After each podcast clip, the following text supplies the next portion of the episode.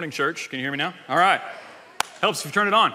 Hey, well, I am so glad that you are here. Uh, my name is Brad Doherty. Like I said earlier, I'm one of the pastors on staff here, and I have the privilege of opening God's Word with you this morning. And so uh, we're going to have a good time together. I want to say I have uh, been here for about seven years now. I oversee our uh, operations, so finance, facilities, communication, staffing, that kind of stuff. And so uh, this is not the seat that I normally am in, um, but I am grateful to Pastor Todd for the opportunity to come uh, today and get to speak with you. Um, working alongside him and to have him as my pastor is one of the greatest joys uh, of my life. I love to serve alongside him, and he is an encourager, he is a brother, and I'm so grateful uh, for his leadership uh, here at New Beginnings. Are you?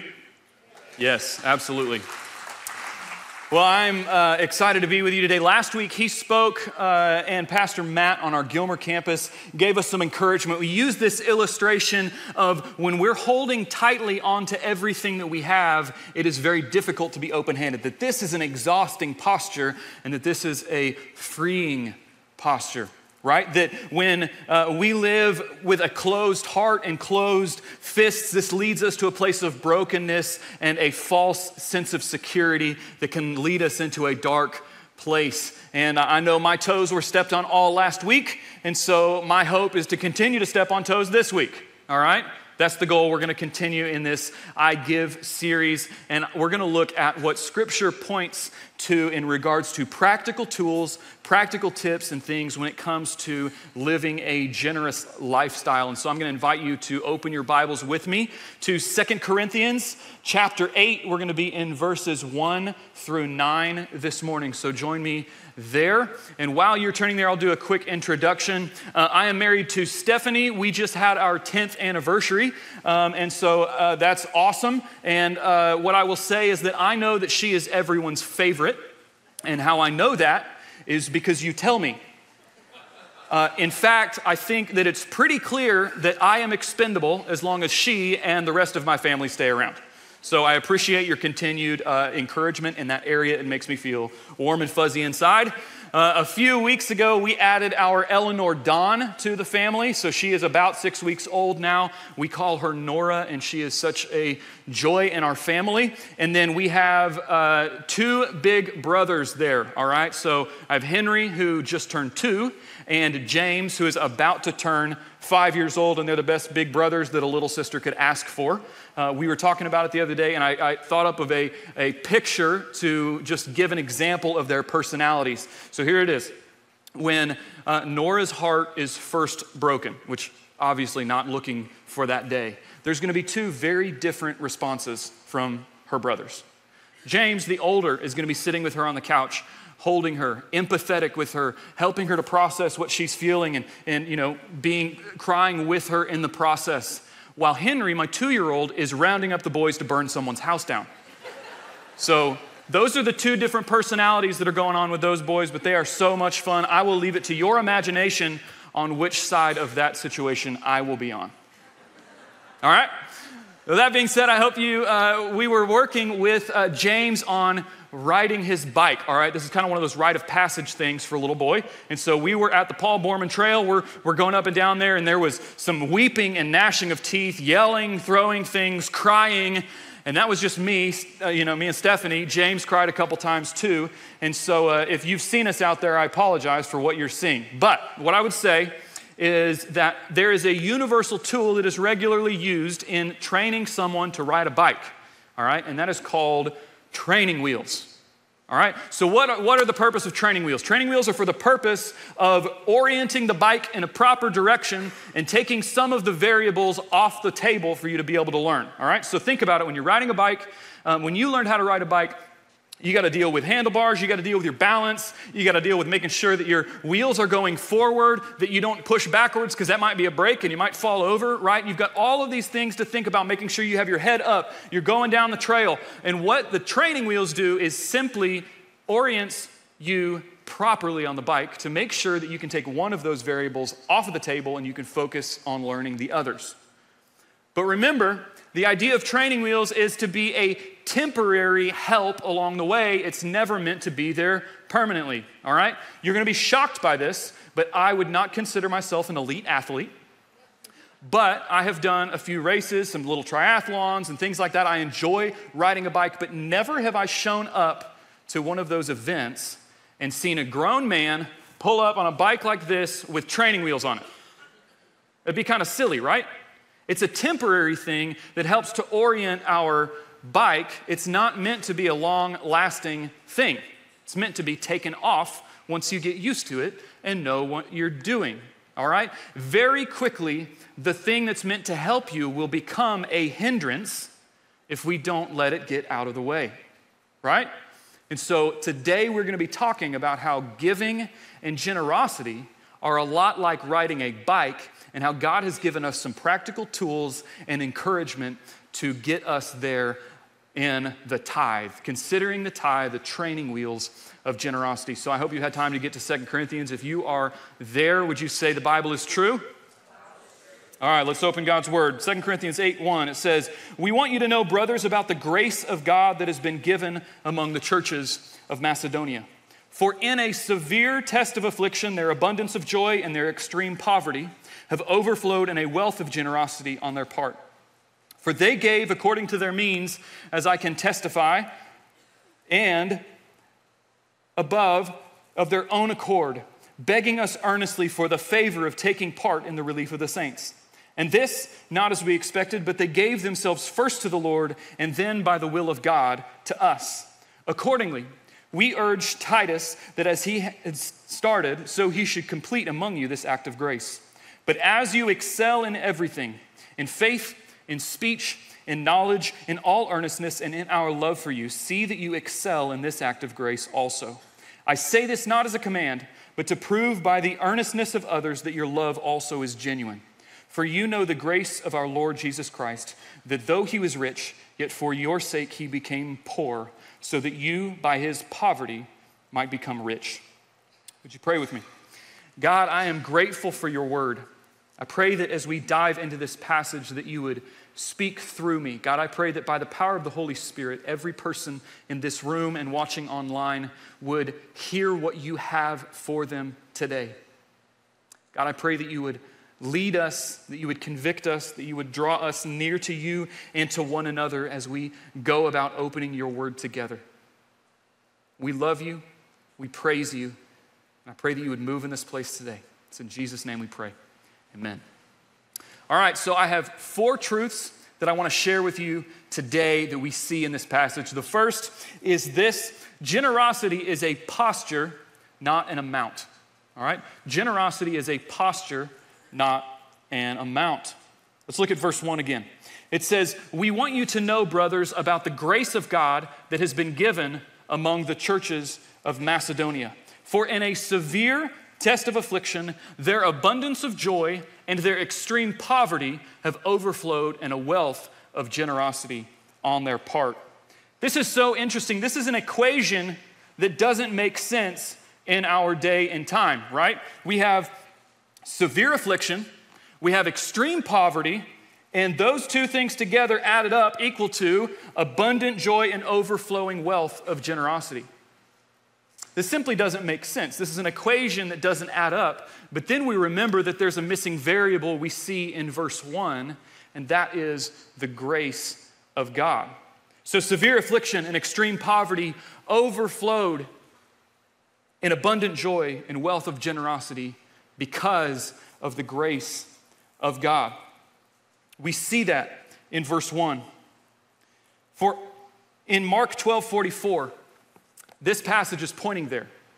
It's the situation where Jesus is in the temple with the disciples, and there are uh, rich people, there are Pharisees, and they are all touting their wealth. They're coming in with these large gifts and they're, they're putting them in the offering basket, if you will. And then ultimately, this, this widow comes in, puts two small coins, and steps away, not touting her wealth or anything. And Jesus points it out and says, Only one person in this scenario here has been generous, and it's the widow who gave everything. You see that in 1244.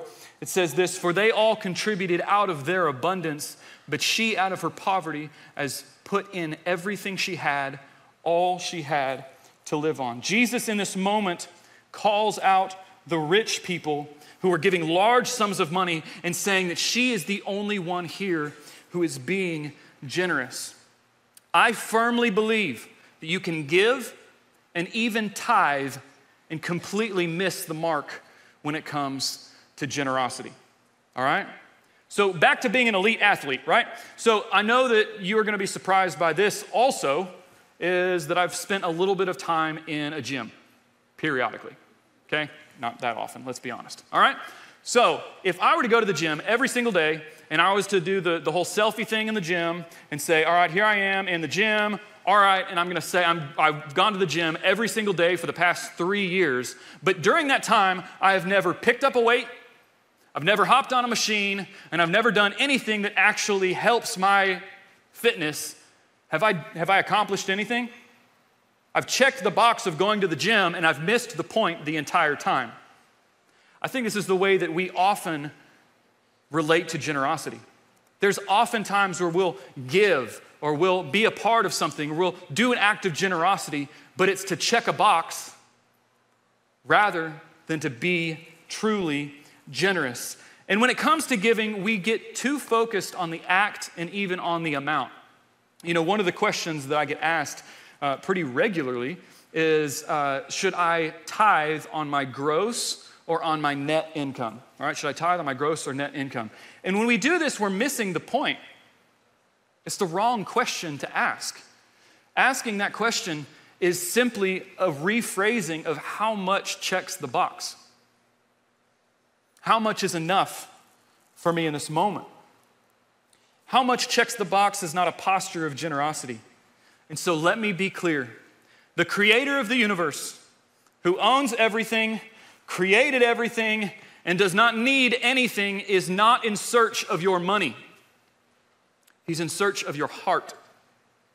He wants your heart above your resources. And when we put our resources above our heart, we're missing the point of generosity. The New Testament is full of generosity. We see in uh, the book of Acts, in Acts 2, you see a generous church where people were selling their possessions and pooling them together to meet the needs of the group. And similarly, in Acts 4, you see where uh, there is no need among them. It says they are of one accord, they are focused and unified together, meeting one another's needs. And then in Acts 6, you see that they even uh, appoint spirit led uh, leaders and a structure that helps to distribute the things that are needed to the poor and to the widow. This is the first time that you see uh, that, that structure put together in order for the church to be more generous. In all of these, we see a church that is after giving everything, not meeting a minimum requirement. The local church is God's plan A for kingdom advancement. The story of signs and wonders that we see in the book of Acts is one of kingdom focused, spirit empowered saints living generously to and through the local church. There was no need for a parachurch ministry because the church was being generous. There was no need for a social program that was provided by the government because the church was generous. So, what if this was our story? What if in East Texas, in our region alone, there was no one who was of need because the Big C church, not just New Beginnings, but the church in our area was generous? And what if, what if God used New Beginnings as the catalyst to that? The people are connected to Jesus and his ever restoring life in all of the places that we talk about where we live, where we work, and where we play, so that people's spiritual needs are being met day by day and their physical needs are being met because we are a generous church. What if New Beginnings was the catalyst to that in our region? So here's my question regardless of any amount that you are currently giving, is your posture one of open handed, kingdom focused generosity? Or are you more focused on the amount or act of giving. Second thing we see in this passage is that generosity is a pleasure, it's not a burden. Generosity is a pleasure, not a burden. Let's look at verse 3 real quick. Uh, For they gave according to their means, as I can testify, and beyond their means, of their own accord.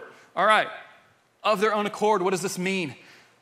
They did it by choice. This was something that they wanted to do. This was not an act of, of drudgery or out of obligation. They did it by choice because they wanted to be a part of that. Let's continue on in verse 4 begging us earnestly for the favor of taking part in the relief of the saints.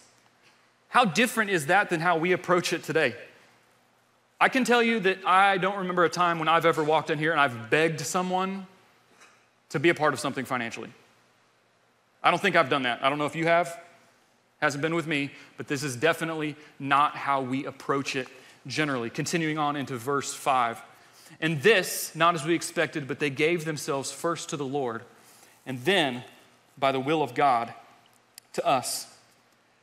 I love this picture. It shows that there is a joy in giving. And I think the Western church has missed this for so long. There is often a sense of obligation and burden around giving that is labeled as just another legalistic way for the church to lord over people. I've even heard people make the argument that the tithe is Old Testament law and so it doesn't apply anymore. We forget that the first tithe in Genesis was not one of obligation. In uh, Genesis 14, we see Abram who is victorious in battle. And in response to the victory that he has experienced, he says, That is because of the faithfulness of God. And because of the faithfulness of God, I'm going to give up one tenth of all that I have just to say thank you to the Lord for his faithfulness. It was not an act of obligation, it was not a law, it was simply a response to the generosity that God showed him in giving him victory. So, if he gave up a tenth of his possessions in response to victory over a battle, what then is our response in gratitude to a God who has secured our eternal victory over death, hell, and the grave? I don't think this is one of those situations where we should get legalistic about how much is enough in response to that. Amen?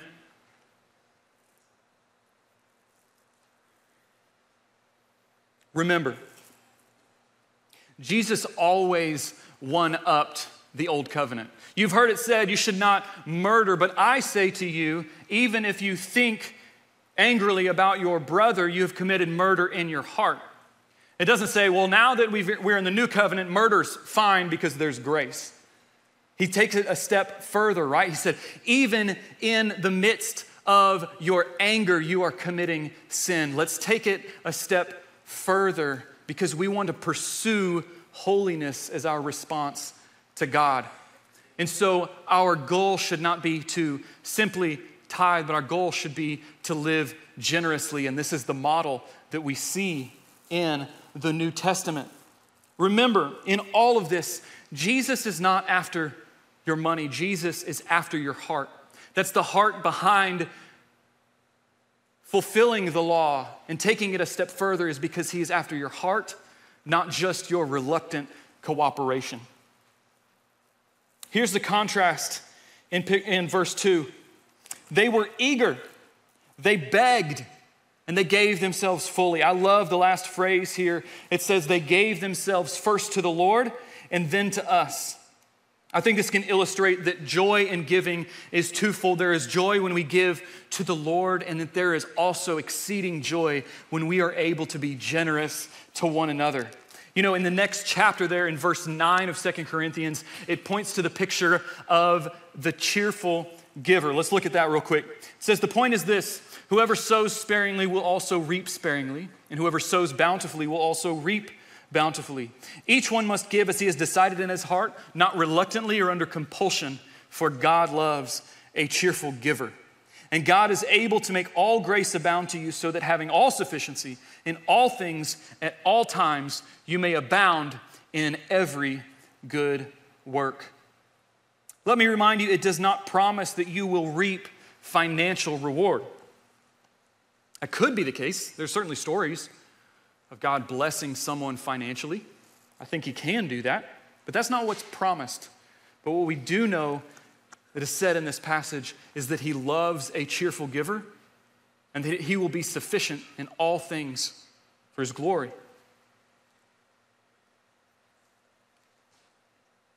I love a quote from Billy Graham. One of the things that we often see is that there's a lot of things that we could spend money on, but if we do that instead of this, what is something that we forfeit? Let's look at that quote. It says, We have found in our own home that God's blessing upon the nine tenths when we tithe helps it to go further than the ten tenths without his blessing.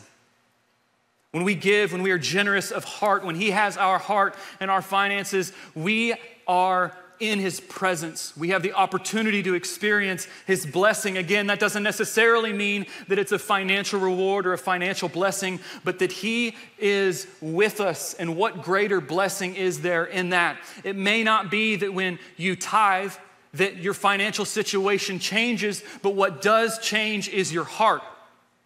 Just like when we pray, God may not change the circumstance that you are in, but He regularly changes our heart. That He uses this prayer as an opportunity to realign our hearts with His will. And I believe the same is true for the tithe. When we begin to give and when we begin to be generous, our priorities and our hearts are realigned to who He is, what He has done, and how He's called us to be generous. So, my question for this section is this Is Jesus the Lord of your finances?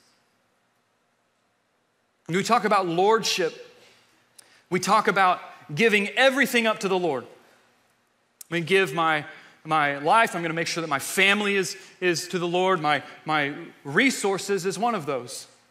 And so, if we are withholding any one area of our lives to the Lord, that is not exhibiting lordship. He needs to be the Lord of your finances. So, what does that look like? How often in your prayer life are you asking God about your finances? And I want to say this it's not just that God would make your ends meet or that your, uh, your money would go longer than your month, right? It's God, what do you want to do with the resources that you've entrusted to me? What do you want me to do with these financial blessings that I have? What do you want me to do with this paycheck, small or large, for your glory? Would you lead me? Would you guide me? How often is it in your journal as you're, you're responding to God's word where you're able to say, God, it was such a blessing to be able to give so and so, such and such, to be able to bless so and so in this way, whether it's monetary or otherwise? How are you being generous to the people around you and responding and experiencing that joy? I think sometimes we get so caught up in the act that we miss the joy that's accompanied in that.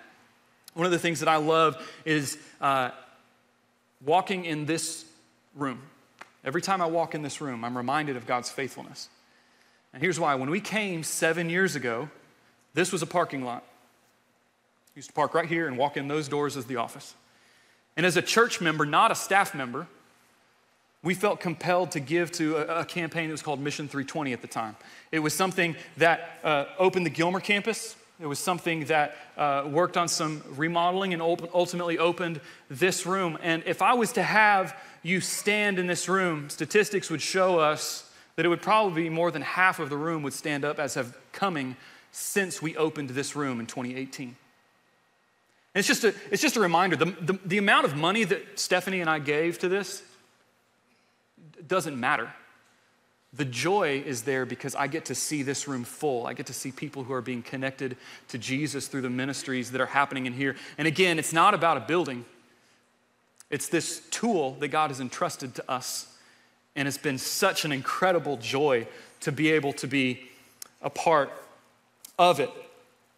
I find such joy in knowing that our family was able to do that. All right? The next one that I want to share with you, the next point is this generosity is a process, it's not a destination. All right?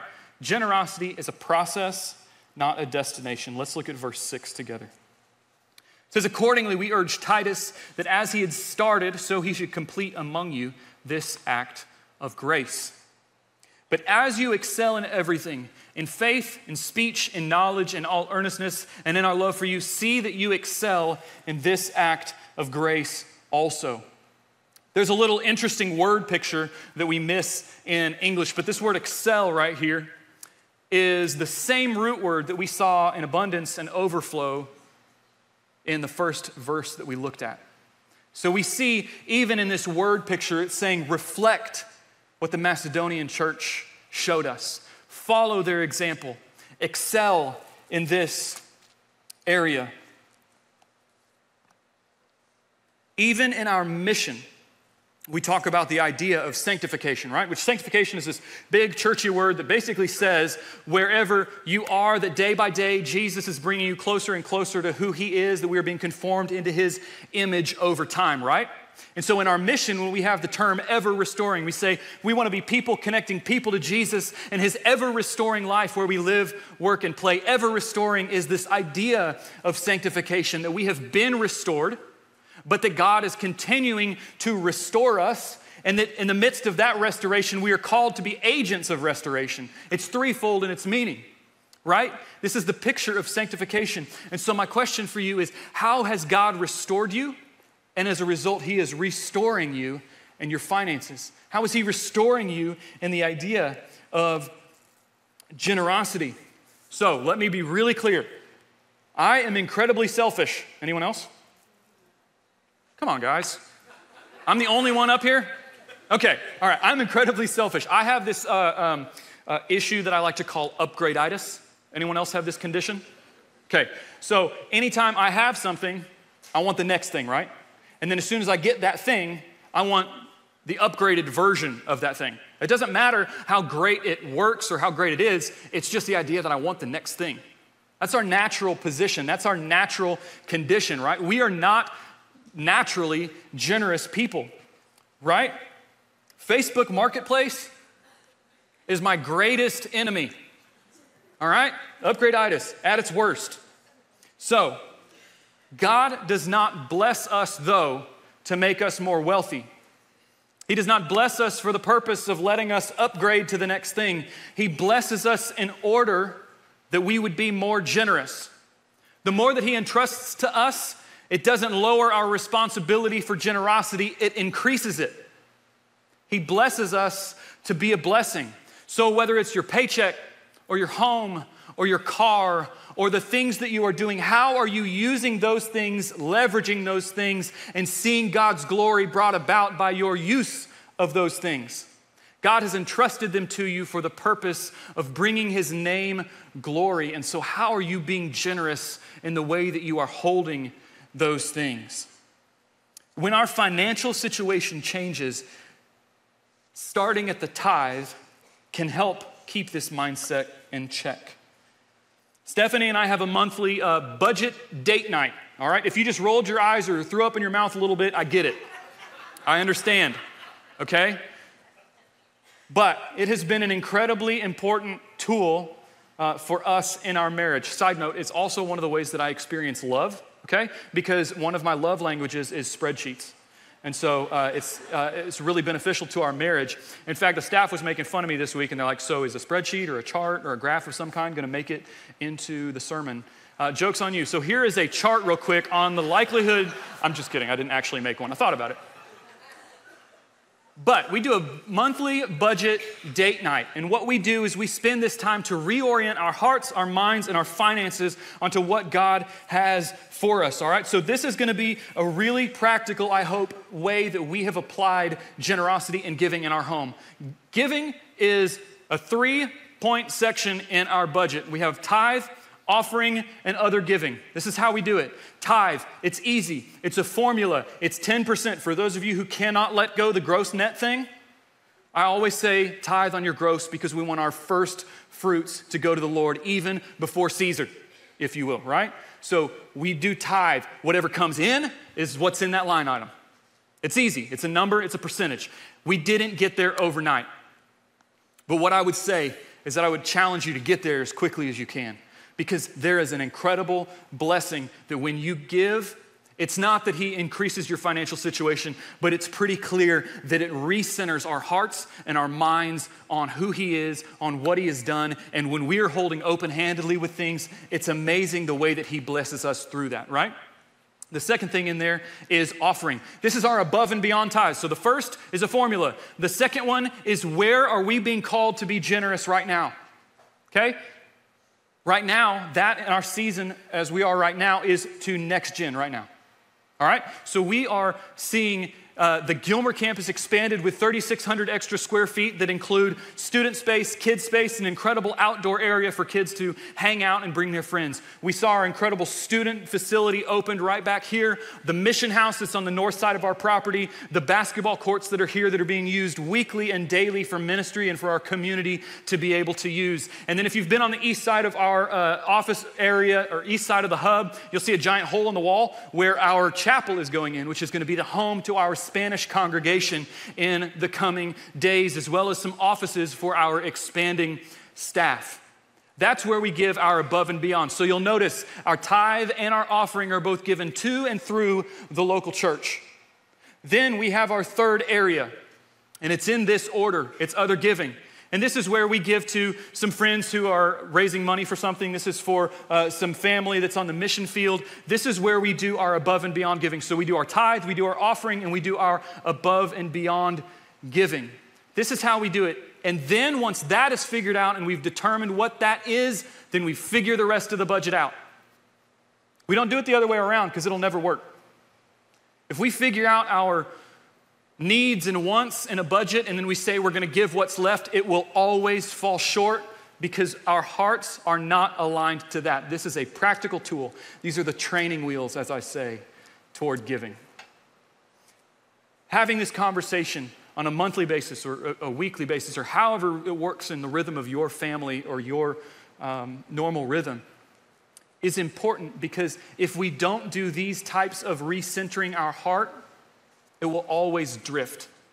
You've heard of vision drift, you've heard of lifestyle drift. This is financial drift. It's amazing that all of a sudden the things that we said were important are not as important if we don't intentionally pursue them, right?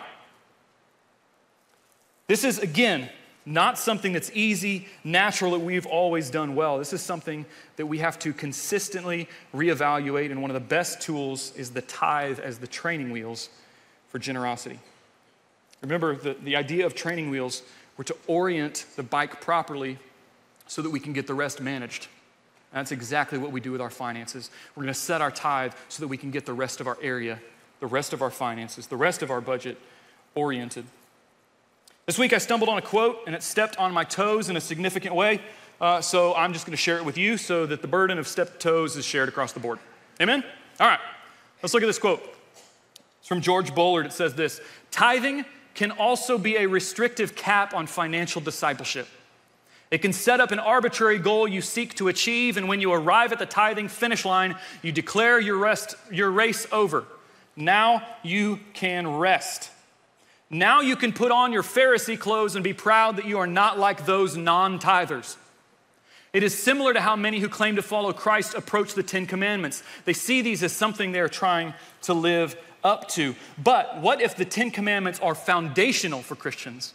What if they are a beginning point for a wildly grace filled life and not the goal of a rules based life? What if we viewed tithing in the same way? What if it is not a destination? What if tithing is the beginning point, the threshold, the doorway, the launching pad, the birth of generosity? What if we run past tithing and morph our giving pattern into a wildly generous lifestyle? The wildly generous disciple does not talk somewhere about strict definition of tithing because they never intend to stop there. They are always headed somewhere beyond the tithe. They are like the runner who glides through the tape at the finishing line, looking multiple yards down the track. They are not blinded by limited vision. They have the farsightedness of a generous heart and soul that has fully surrendered. Let's continue on. The, fir- the fourth point that I want to say today is that generosity is a picture of love, not an act of drudgery. Let's look at verse 8. It says this I say this not as a command, but to prove by the earnestness of others that your love also is genuine. For you know the grace of our Lord Jesus, that though he was rich, yet for your sake he became poor, so that you by his poverty might become rich. Generosity is not a command, generosity is a response. The life that we live is in light of the life that Jesus gave for us. One of the quickest ways to recognize what you love is to look at your bank account. What are you prioritizing right now in the area of your finances? What do you find joy in spending money on? Is it yourself? Guilty. Or is it others? Is it on things? Guilty. Or is it on kingdom? Where do you find your greatest joy in investing? But what I would say in this is that we all have access to this grace that Jesus has shown us, but many of us have not truly experienced it. And so, in order to respond to the generosity that God has shown us, we must have acknowledged our receipt of it. This is by having a relationship with Jesus. That the creator of the universe that we, that we sang about, that is worthy of our endless praise, who created all things and in all things holds them together he gave that up in its entirety to come to earth as a baby. As I hold my Eleanor Dawn at six weeks old, I see the frailty and fragility of the posture that Jesus came to rescue us in. He lived a perfect, sinless life, ultimately to end up dying on the cross. He was buried, but then on the third day, he rose again, defeating death, defeating hell, defeating the grave, and bringing us back to a place where we can have a relationship with him. That is the picture of generosity that we are responding to. And if you have not experienced that generosity in your life, I don't want you to leave today without getting that figured out. In a few minutes, as we sing and as we respond, um, we're going to have some of our decision encouragers, staff, and their spouses to come up and just go to them and say, I don't, I've never experienced this generosity that he talked about. I have no category for this because I've never experienced who Jesus is fully. I would encourage you to do that today because our response, just like any other act of worship, is to who he is and what he's done. So let's respond effectively. Going back to the picture of, of working with James on riding his bike. We're going down the Paul Boorman Trail. He starts to get it. He's a little wobbly. He's doing well, though, okay? And I'm running behind him. He's got one of those little bikes that has a handle on the back, so I'm running behind him, right? And he is doing well, but all of a sudden he starts to get scared. He starts to get concerned with, with all the things that are around him. He starts to look down, he starts to look around, and ultimately I'm running behind him, I'm like, I got you, bud. I've got you. Keep your eyes up. Keep going. Keep going. You got this. And in that moment, when I was saying, keep your eyes up, I sensed the Lord speak to me. This is exactly how you are. You get too worried, you get your head down, you're trying to figure out how to go forward, you get scared, and you take your eyes off of me. You put your eyes down. You got to keep your eyes up. I'm calling you in a direction. We're going someplace. I have something that's better for you than you can imagine, but if you keep your eyes down, you're to miss it. Keep your eyes up. In that moment, my son riding his bike taught me what generosity looks like. He's called me to live generously, to look forward, have an end in mind that I want to see the kingdom glorified in everything that I have. Nothing is off the table in my life. That includes my finances, that includes my resources, that includes my family, and that includes everything about me. I want to see His glory made known. Keep your eyes up. Let's pray. God, I pray that today as we respond, God, that you would draw people to salvation, that you would allow them to recognize and see the generosity that you have shown them. God, I pray that we would be convicted. You don't need our money, but you want our heart, that we get to be a part of who you are. We get to be a part of what you are doing. So, God, I pray that you would instill that joy of generosity into us today.